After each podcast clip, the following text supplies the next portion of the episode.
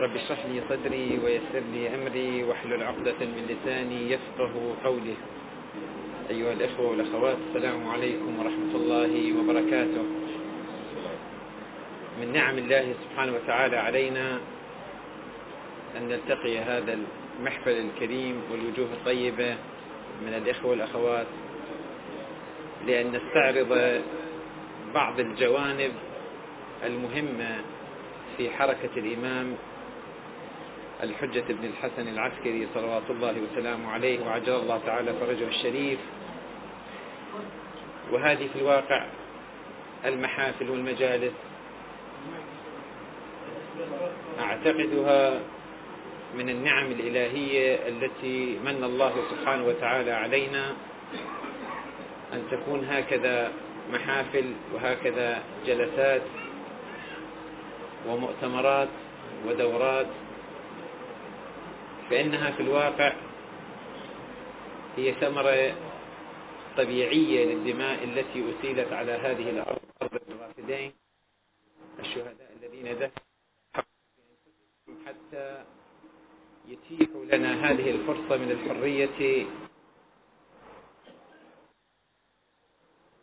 والانفتاح الذي من خلاله يمكن أن نكون في مواجهة بعضنا البعض لنطرح المسائل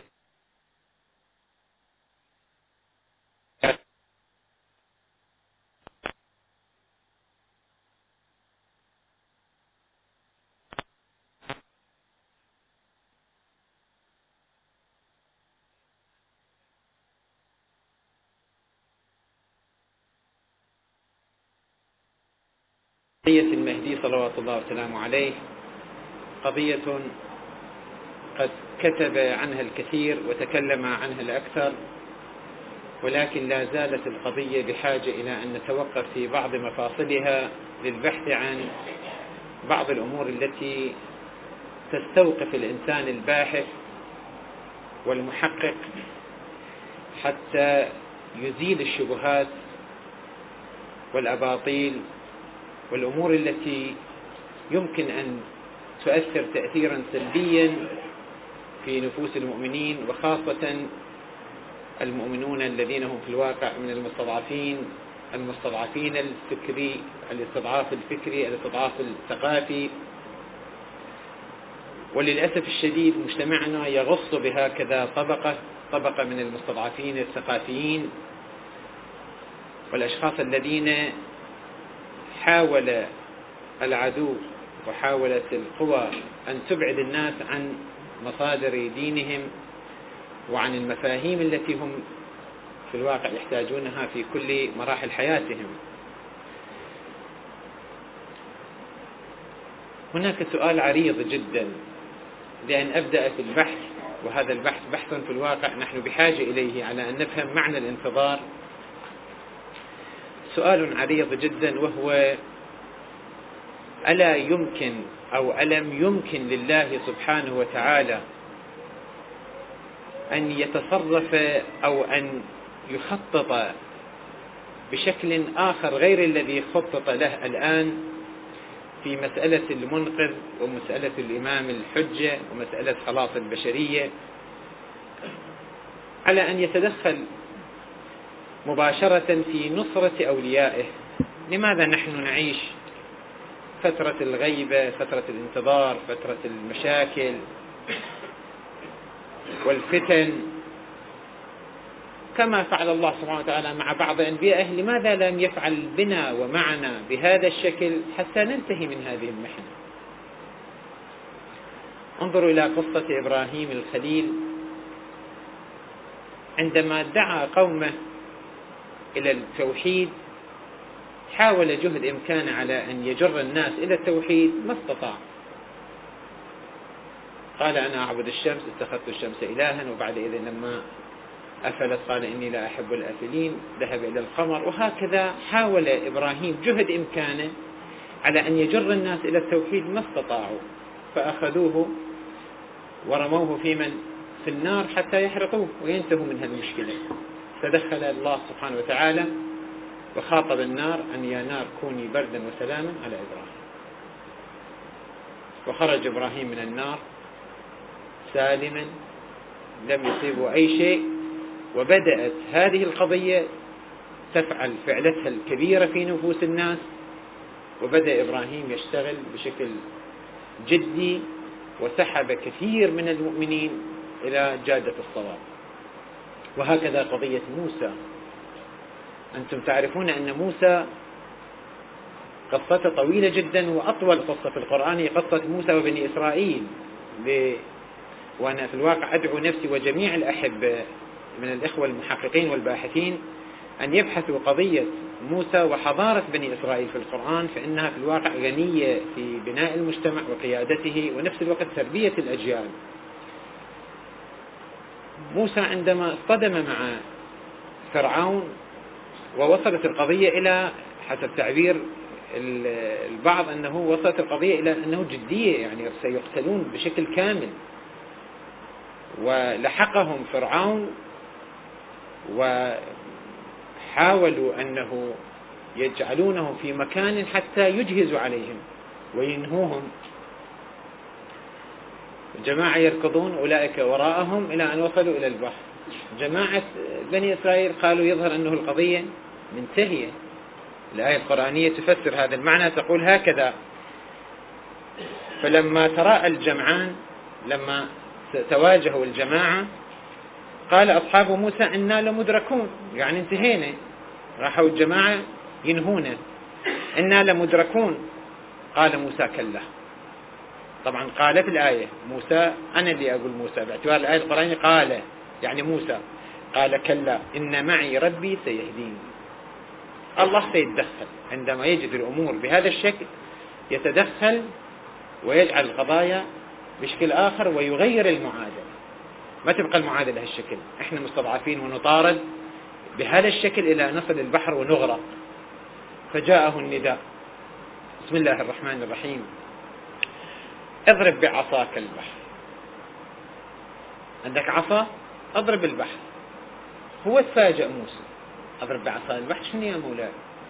قال اضرب بعصاك البحر فانفلق فكان كل فرق كالطود العظيم.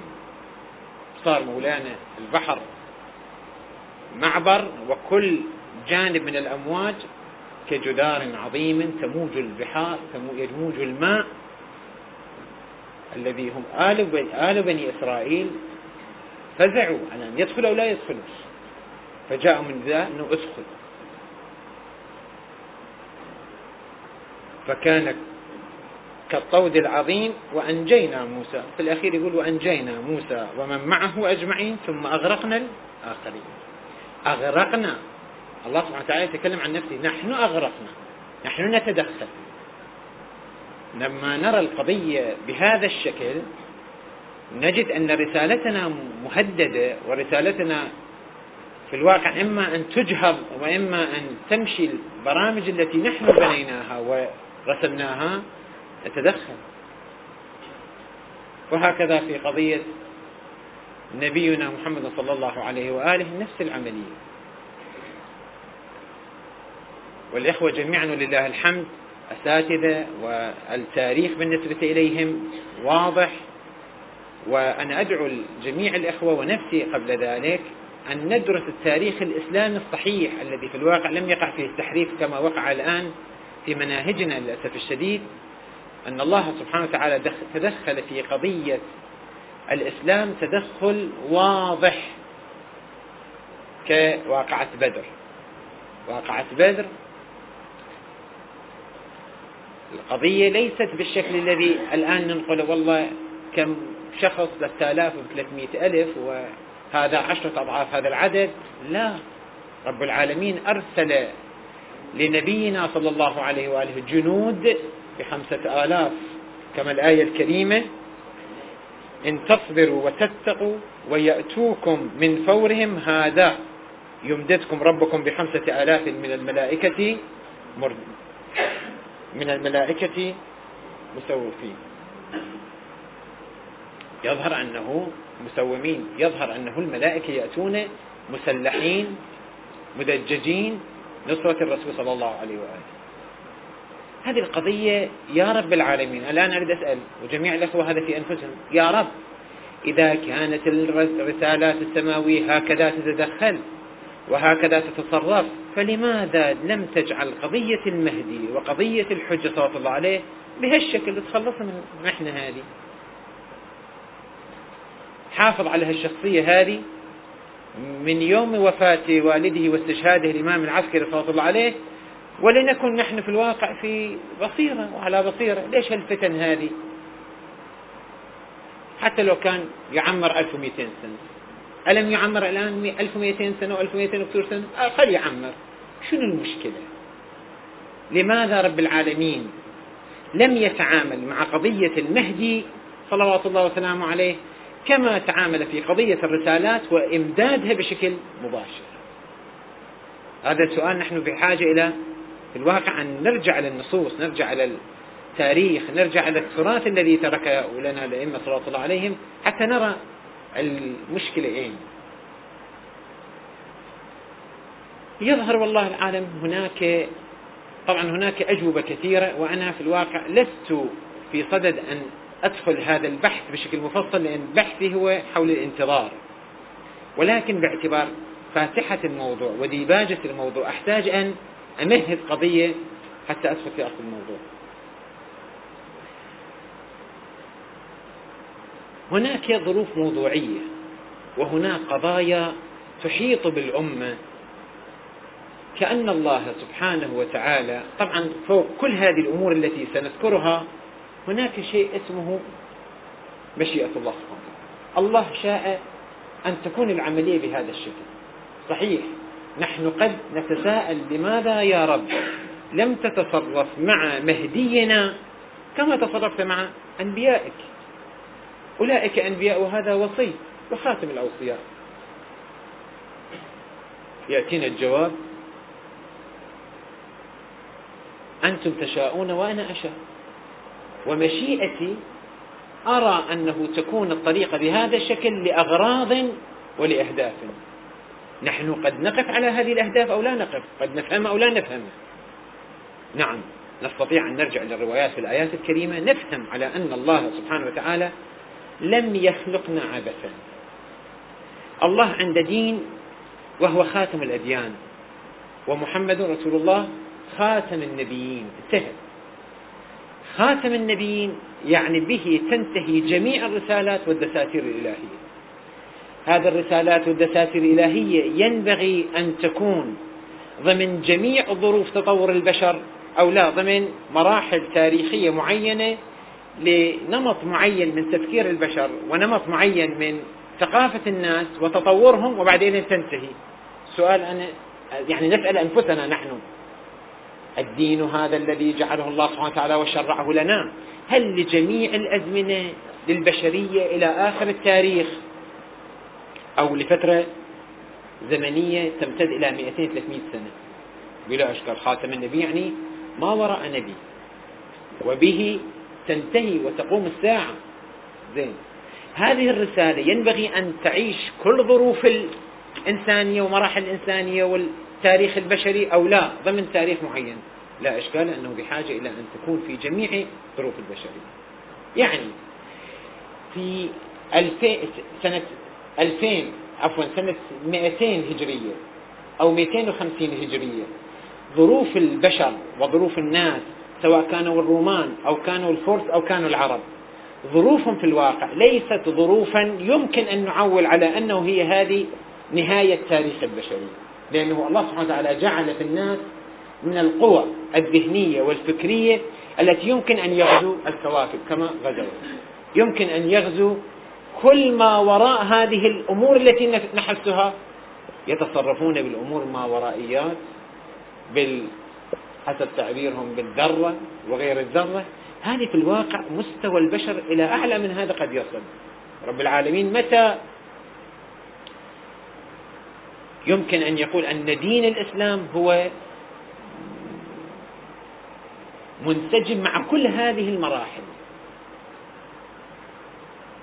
بكلمة واحدة لو كان الإمام الحجة موجود في ذلك التاريخ وباقي وبعد إذن تكون آه، حسب ظروف الطبيعية ستين سبعين مئة مئة وعشرين سنة ويتوفى يستشهد بعد ذلك يمكن أن نقول أن هذا الإسلام لم يكن ضمن الظروف والمراحل الطبيعية لتاريخ البشر باعتباره أنه لم ينسجم مع كل مراحل الفكر البشري أو لا.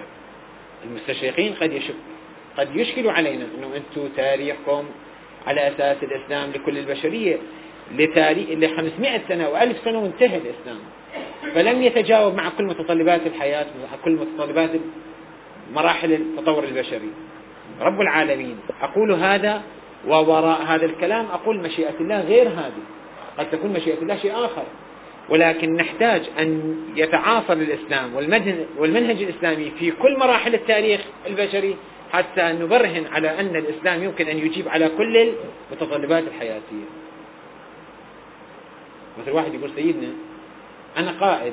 يقول زين قائد وين أخليك يقول أي مكان تخليني أنا؟ أقدر أدير الأمور. زين. خليه في عائلة دار خليه في مدرسة يديرها. خليه في كلية يديرها. خليه في مدينة يديرها بشكل جيد. ولكن ما نسمح له أن يدير بلد؟ إذا سمحنا له أن يدير بلد ما نسمح له أن يدير قارة؟ إذا سمحنا له أن يدير قارة ما نسمح له أن يدير قارتين؟ هذه في الواقع لا يمكن أن يبرز إمكانيات القيادية إلا بأن نعطيه ماذا؟ فرصة. فرصة بماذا؟ فرصة أن يجعل ويبرز قدراته القيادية في كل مراحل البشرية وكل مراحل التطور البشري مو فقط المراحل التكوينية للبشر لا التطور العلمي. هذا متى؟ متى ما نجعل له فرصة إلى أن يكون. والإسلام لا يمكن أن يكون إسلاما كاملا إلا أن يتجاوب مع كل متطلبات البشرية. لا يمكن الإسلام أن يكون إسلاما كاملا وهو عاجز عن أن ينسجم مع كثير من القضايا العلمية. متى نجعل للإسلام هذه الفرصة؟ نقول كن إلى آخر التاريخ. إلى آخر تاريخ البشرية. آخر تاريخ البشرية متى؟ الله أعلم. لا نعلم. يمكن أن يقود بل يمكن أن يقود. كيف؟ إلى الآن نحن نرى. إلى الآن الإخوان عندهم إنترنت عندهم آه ارتباط آه في الواقع التقني اللي الآن موجود نجد بعض الدراسات والبحوث الآن تكتب في أوروبا الناس بدأوا يصلون إلى طريق مسدود في مسألة العقيدة مسألة الإيمان مسألة الاستقرار الروحي ولم يجدوا هذا إلا في التعاليم الدينية. والآن خوف الأوروبيين من أنه يصير هناك نحو من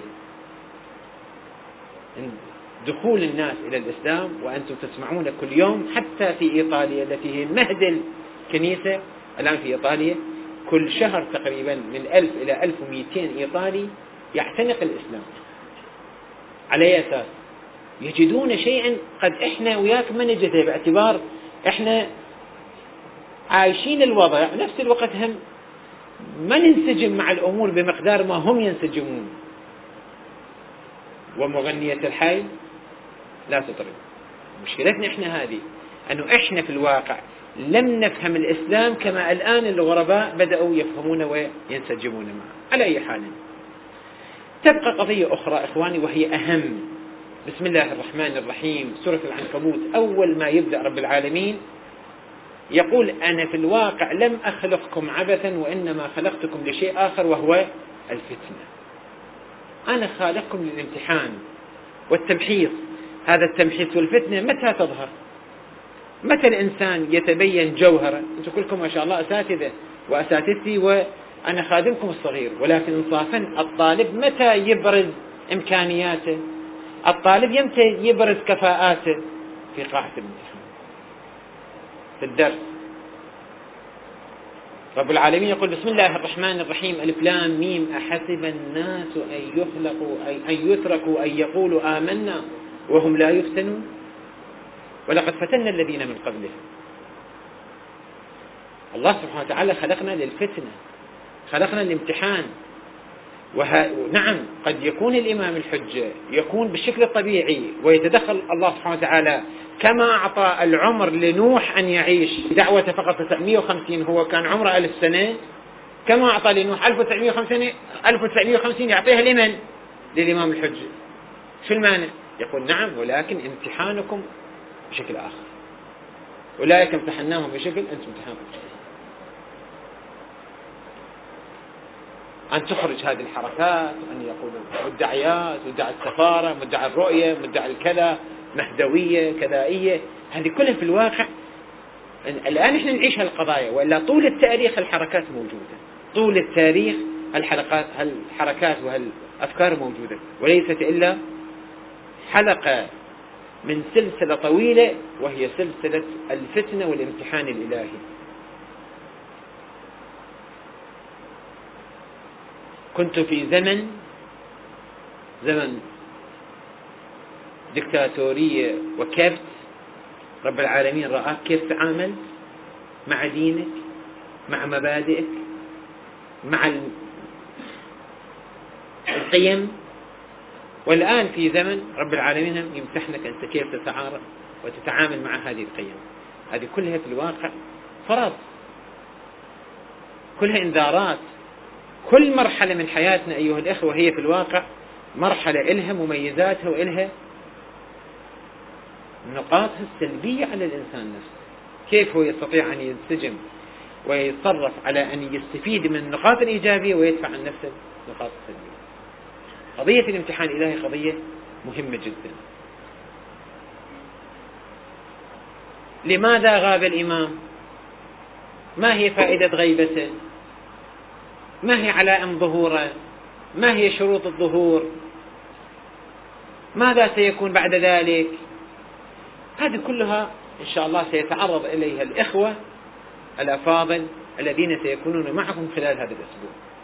ولكن دعوني أن أتكلم في جانب آخر وهي أن الإرادة الإلهية شاءت أن يغيب عنا هذا الإمام صلوات الله وسلامه عليه ونحن نكون من الذين ننتظر وجوده ننتظر ظهوره. وهذا الانتظار في الواقع بحاجة إلى أمور كثيرة ينبغي أن نقف عندها.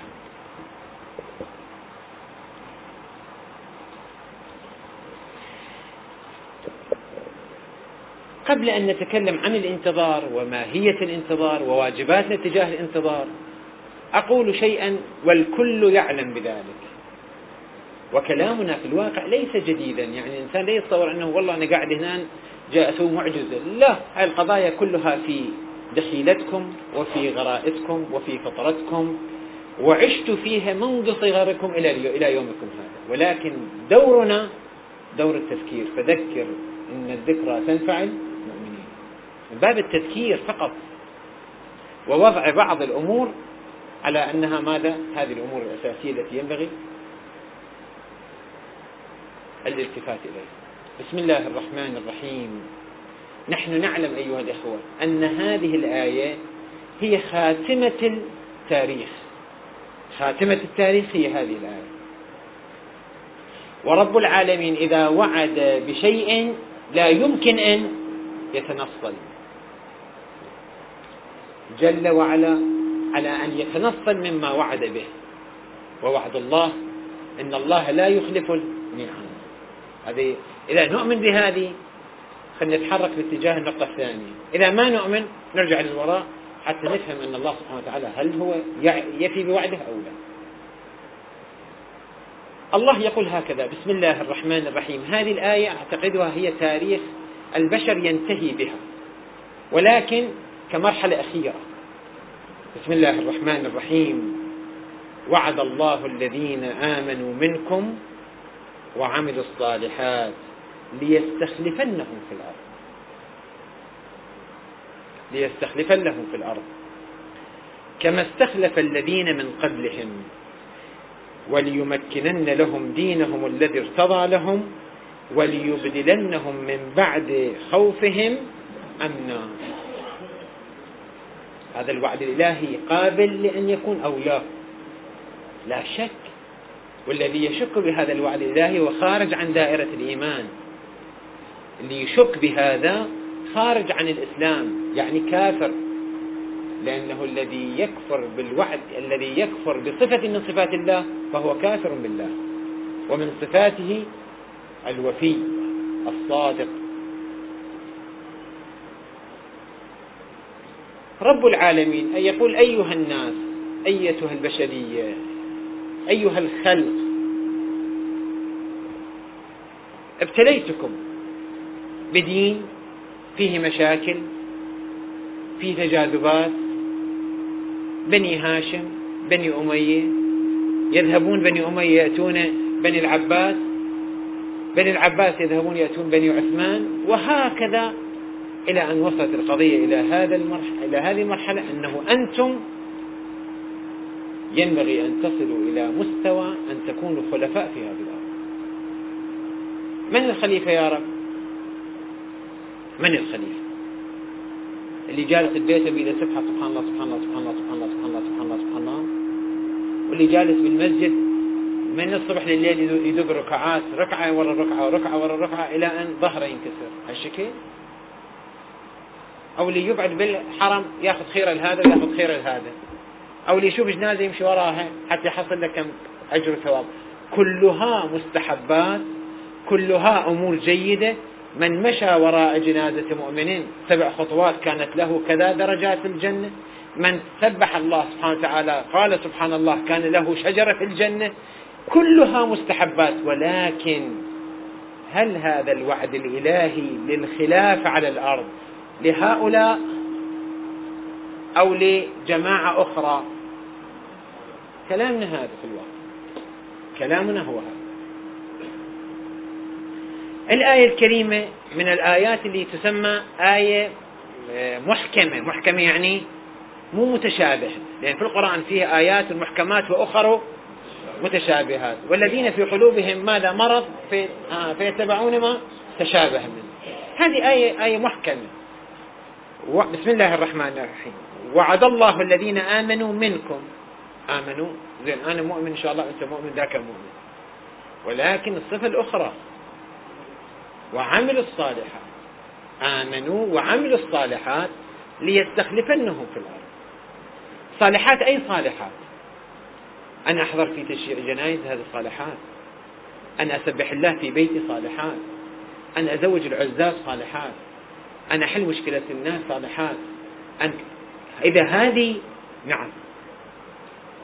ولكن ينبغي أن يكون العمل الصالح ليس العمل الصالح الفردي. عمل الصالح الفردي مهم ولكن العمل الصالح الاجتماعي ذاك أهم.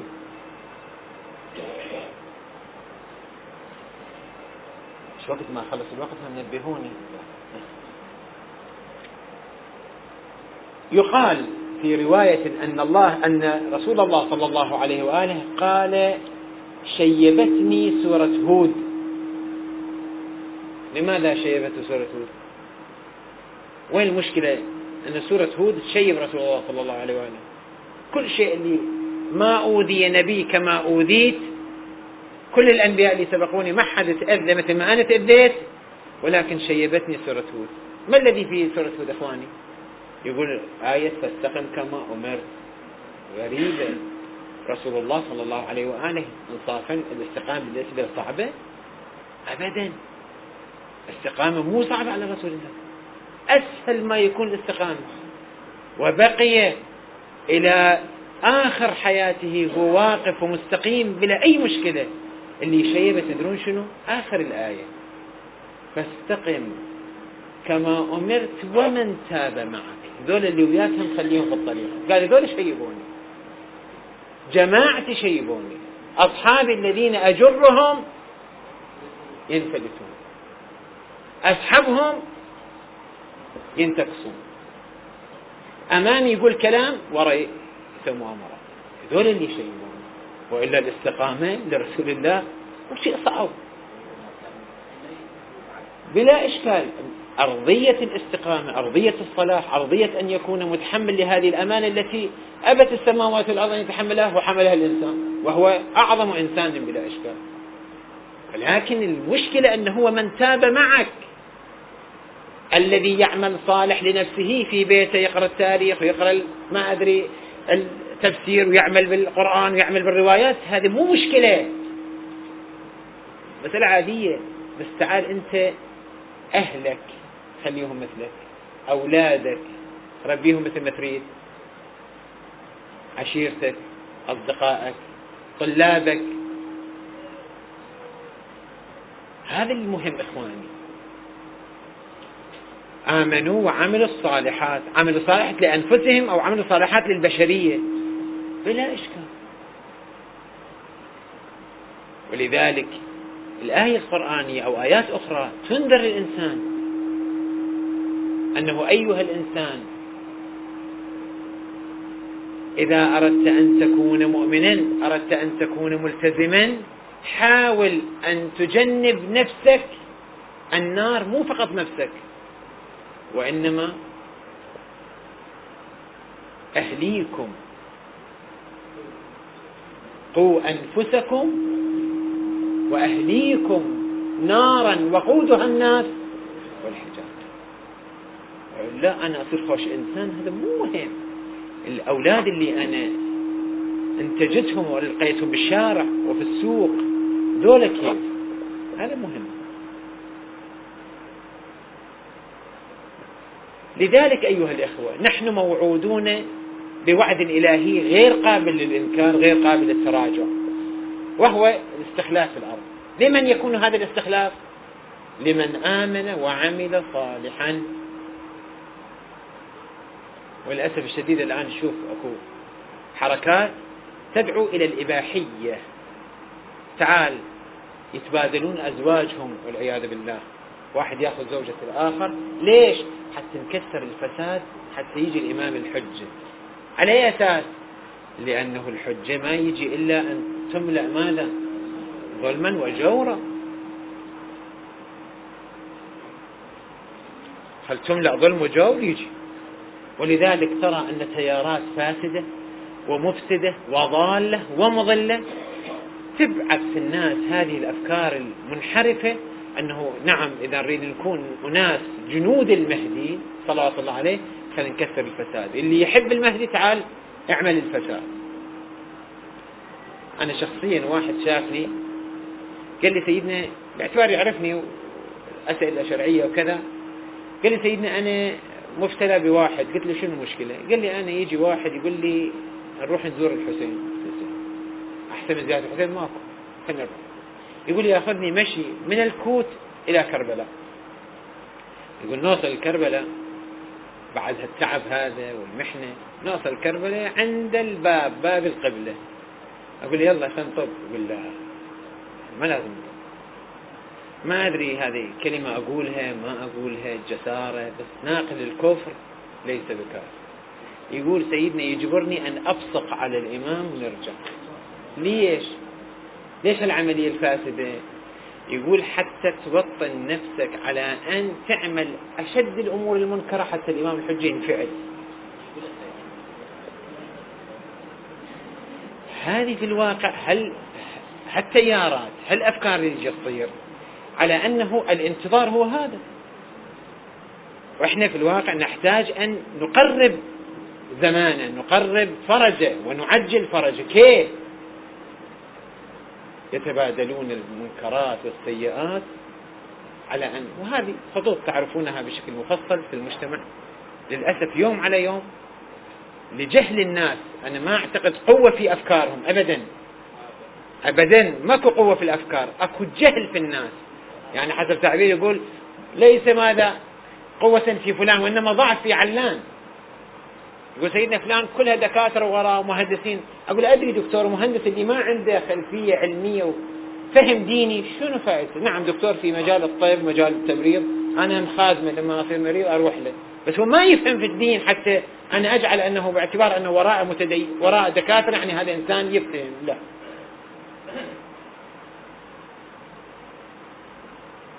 في مكة رآني أحد الدكاترة قال لي سيدنا إحنا مو صار لنا سنين نقول يا ليتنا كنا معه قلت له بلي يا ليتنا كنا معه. يلا هذا فلان جاي فلان مكان. إشارة لشخصية معينة. هذا جاي يلا تعالوا وياه. قلت له أدري هي بالشعارات. يا ليتنا كنا معك فإذا هذا هو الذي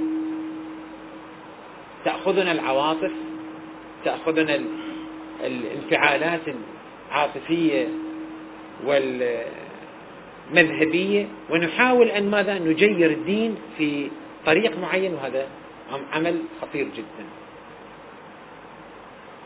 لا أريد الإطالة في الواقع وقضية الأسئلة نريد نفتح مجال الأسئلة ولكن يأتي حديث النبي صلى الله عليه وآله الذي هو حديث مهم جدا. أفضل أعمال, أعمال أمتي انتظار الفرج. شنو معنى؟ النبي الأعظم بعد ما يريد يترك الأمة ويروح إلى بارئه يقول أفضل أعمال أمتي انتظار الفرج. شنو هالعمل اللي أنت يا رسول الله دين بعظمته قرآن ب 6600 وكسور آية؟ كل آية إلها ما فيها من التفسير من البطون والأعماق ما أدري وجوه مختلفة في تفسيرها وإلى يومك هذا يعجز تعجز البشرية أن تأتي بآية من هذا القرآن يقول كلها تختصر وتختصر في انتظار الفرج. ما هذا الانتظار مولاي؟ ما هذا الانتظار الانتظار الذي هو أهم شيء في دينك يا مولانا؟ انتظار أجلس في البيت. انتظار كل يوم أزور الأئمة صلوات الله عليهم انتظار أن أجلس في مسجد الكوفة انتظار أن أعطي الصدقات. شنو الانتظار؟ ما هو الانتظار؟ الذي نحتاجه في هذه العجالة اللي هي ثلاث جلسات إنصافا مختصرة جدا ولكن نحتاج في هذه الجلسات الثلاثة أو الدروس الثلاثة أن نتبين معنى الانتظار. ما معنى الانتظار الحقيقي؟ اسمحوا لي أنقل لكم روايات تبين منزلة الانتظار حتى بعد إذن نرى أن الدين كله استند إلى هذا المفهوم مفهوم الانتظار. عن أمير المؤمنين علي بن أبي طالب صلوات الله وسلامه عليه يقول انتظروا الفرج ولا تيأسوا من روح الله فإن أحب الأعمال إلى الله أحب الأعمال. يعني أحب من من؟ من حج بيت الله. أحب من الصلاة أحب من الصيام أحب من الخبز أحب من الزكاة أحب من كل شيء. فإن أحب الأعمال إلى الله انتظار الفرج. شنو هذا انتظار الفرج؟ ما الذي يفعله يا يا مولاي يا أمير المؤمنين؟ حتى أكون ممن عمل بأفضل عمل في الإسلام. ما هو؟ وعن الباقر صلوات الله وسلامه عليه قال أبي الجارود أحد أصحاب الإمام الباقر يسأل يا مولاي قلت لأبي جعفر يا ابن رسول الله هل تعرف مودتي لكم؟ تدري أنا قد أحبكم؟ وأي أحبكم؟ هل تعرف مودتي لكم وانقطاعي إليكم؟ أنا أصلا فدائي لكم. أنا عايز كل عيالي وأولادي وكذا بس أريد أشوف شو تريد أنت أنا بخدمتك. هل تعرف مودتي لكم وانقطاعي لكم وموالاتي إليكم؟ فقال الإمام الباقر نعم. أنا أعرف هذا المستوى من الدين والتدين عندك. نعم. والله لأعطينك ديني ودين آبائي الذي ندين الله به عز وجل. أنت أصلا ديني ودين آبائي كله محصل ولكن ما هو دين ديني, ديني ودين آبائي اللي أريد أقدم لك إياه يا ابن أبي الجارود؟ شهادة أن لا إله إلا الله وأن محمدا رسول الله صلى الله عليه وآله ويطول الإمام بعض الأمور. بعدين يقول وانتظار قائمنا والاجتهاد والورع. دين ودين آبائه والذي دان به الله سبحانه وتعالى هو هذه منه انتظار الفرج. شنو هذا انتظار الفرج الله؟ عن شنو انتظار الفرج اللي هالقد الروايات تدق على قضية انتظار الفرج. والرواية الأخيرة عن علي بن الحسين زين العابدين صلوات الله وسلامه عليه يقول يا أبا خالد إن أهل زمان غيبته إحنا إن شاء الله تعالى إحنا إن شاء الله تعالى. إن زمان غيبته القائلون بإمامته المنتظرون لظهوره أفضل أهل كل زمان. أولئك المخلصون حقا وشيعتنا صدقا والدعاة إلى الله سرا وجهرا. والدعاة هاي خلي تحت خط والدعاة دعاة يعني إيش مو ضمن تشكيل سياسي لا دعاة يعني الداعي إلى الله العامل في سبيل الله الذين آمنوا وعملوا الصالحات. يدعو إلى الله سبحانه وتعالى. والدعوة مو أنه تصعد منبر مو إلا تصعد ماذا؟ منصة. الدعوة إلى الله بأخلاقنا بتعاملنا. كيف أتصرف مع ولدي كيف أتصرف مع زوجتي كيف أتصرف مع أو طلابي. هذه السلوكيات هذه الأمور التي نحن بحاجة إليها على أن تكون في الواقع هي التي ندين بها الله سبحانه وتعالى وهي من الأمور التي نحتاجها في زمان الغيبة حتى نكون من المنتظرين. أما كيف نكون من المنتظرين؟ هذا ما نتعرض إليه إن شاء الله تعالى في بحث قادم إن شاء الله. وصلى الله على محمد وعلى آله الطيبين الطاهرين.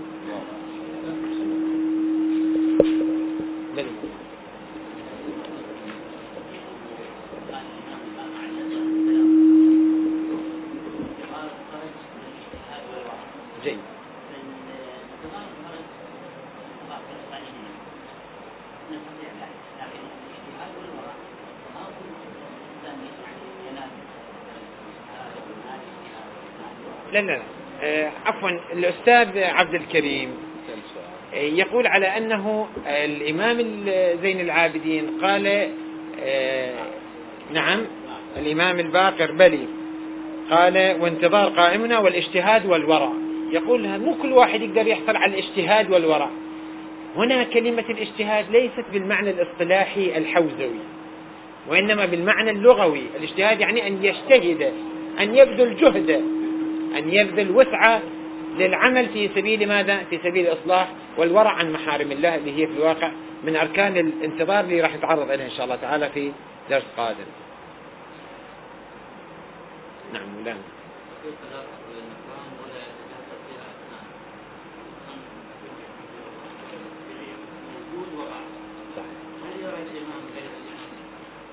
هل يرى الإمام غير الإمام يعني الإمام صلى الله عليه يرى الآخرين.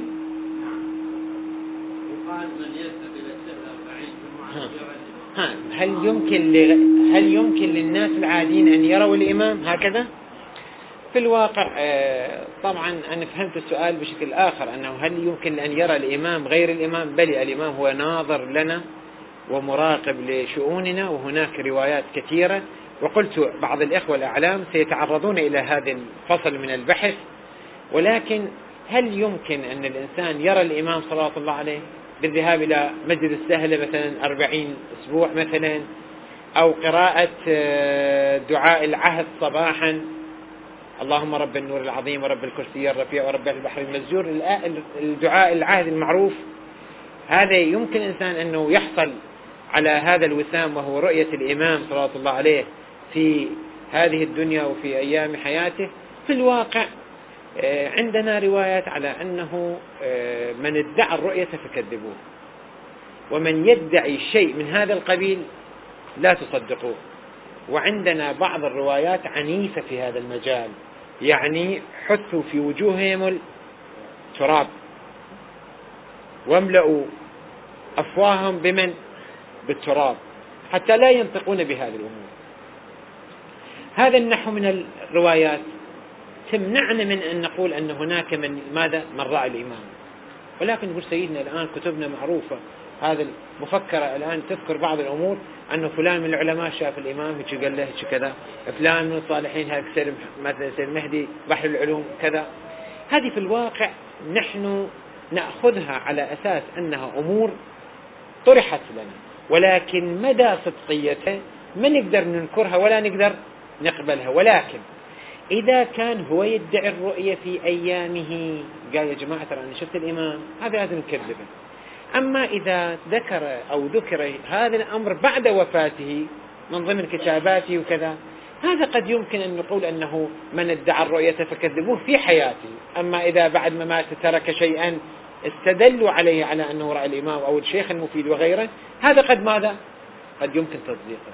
ولا يخلو الأمر إذا الإنسان يجعل نفسه في مستوى من الروحانية والتهذيب والورع حسب ما يقول بعض علمائنا الله يحفظهم الآن من علماء الكبار يقول الإنسان إذا هذب نفسه الإمام يجي ما يحتاج يروح مسجد السهل.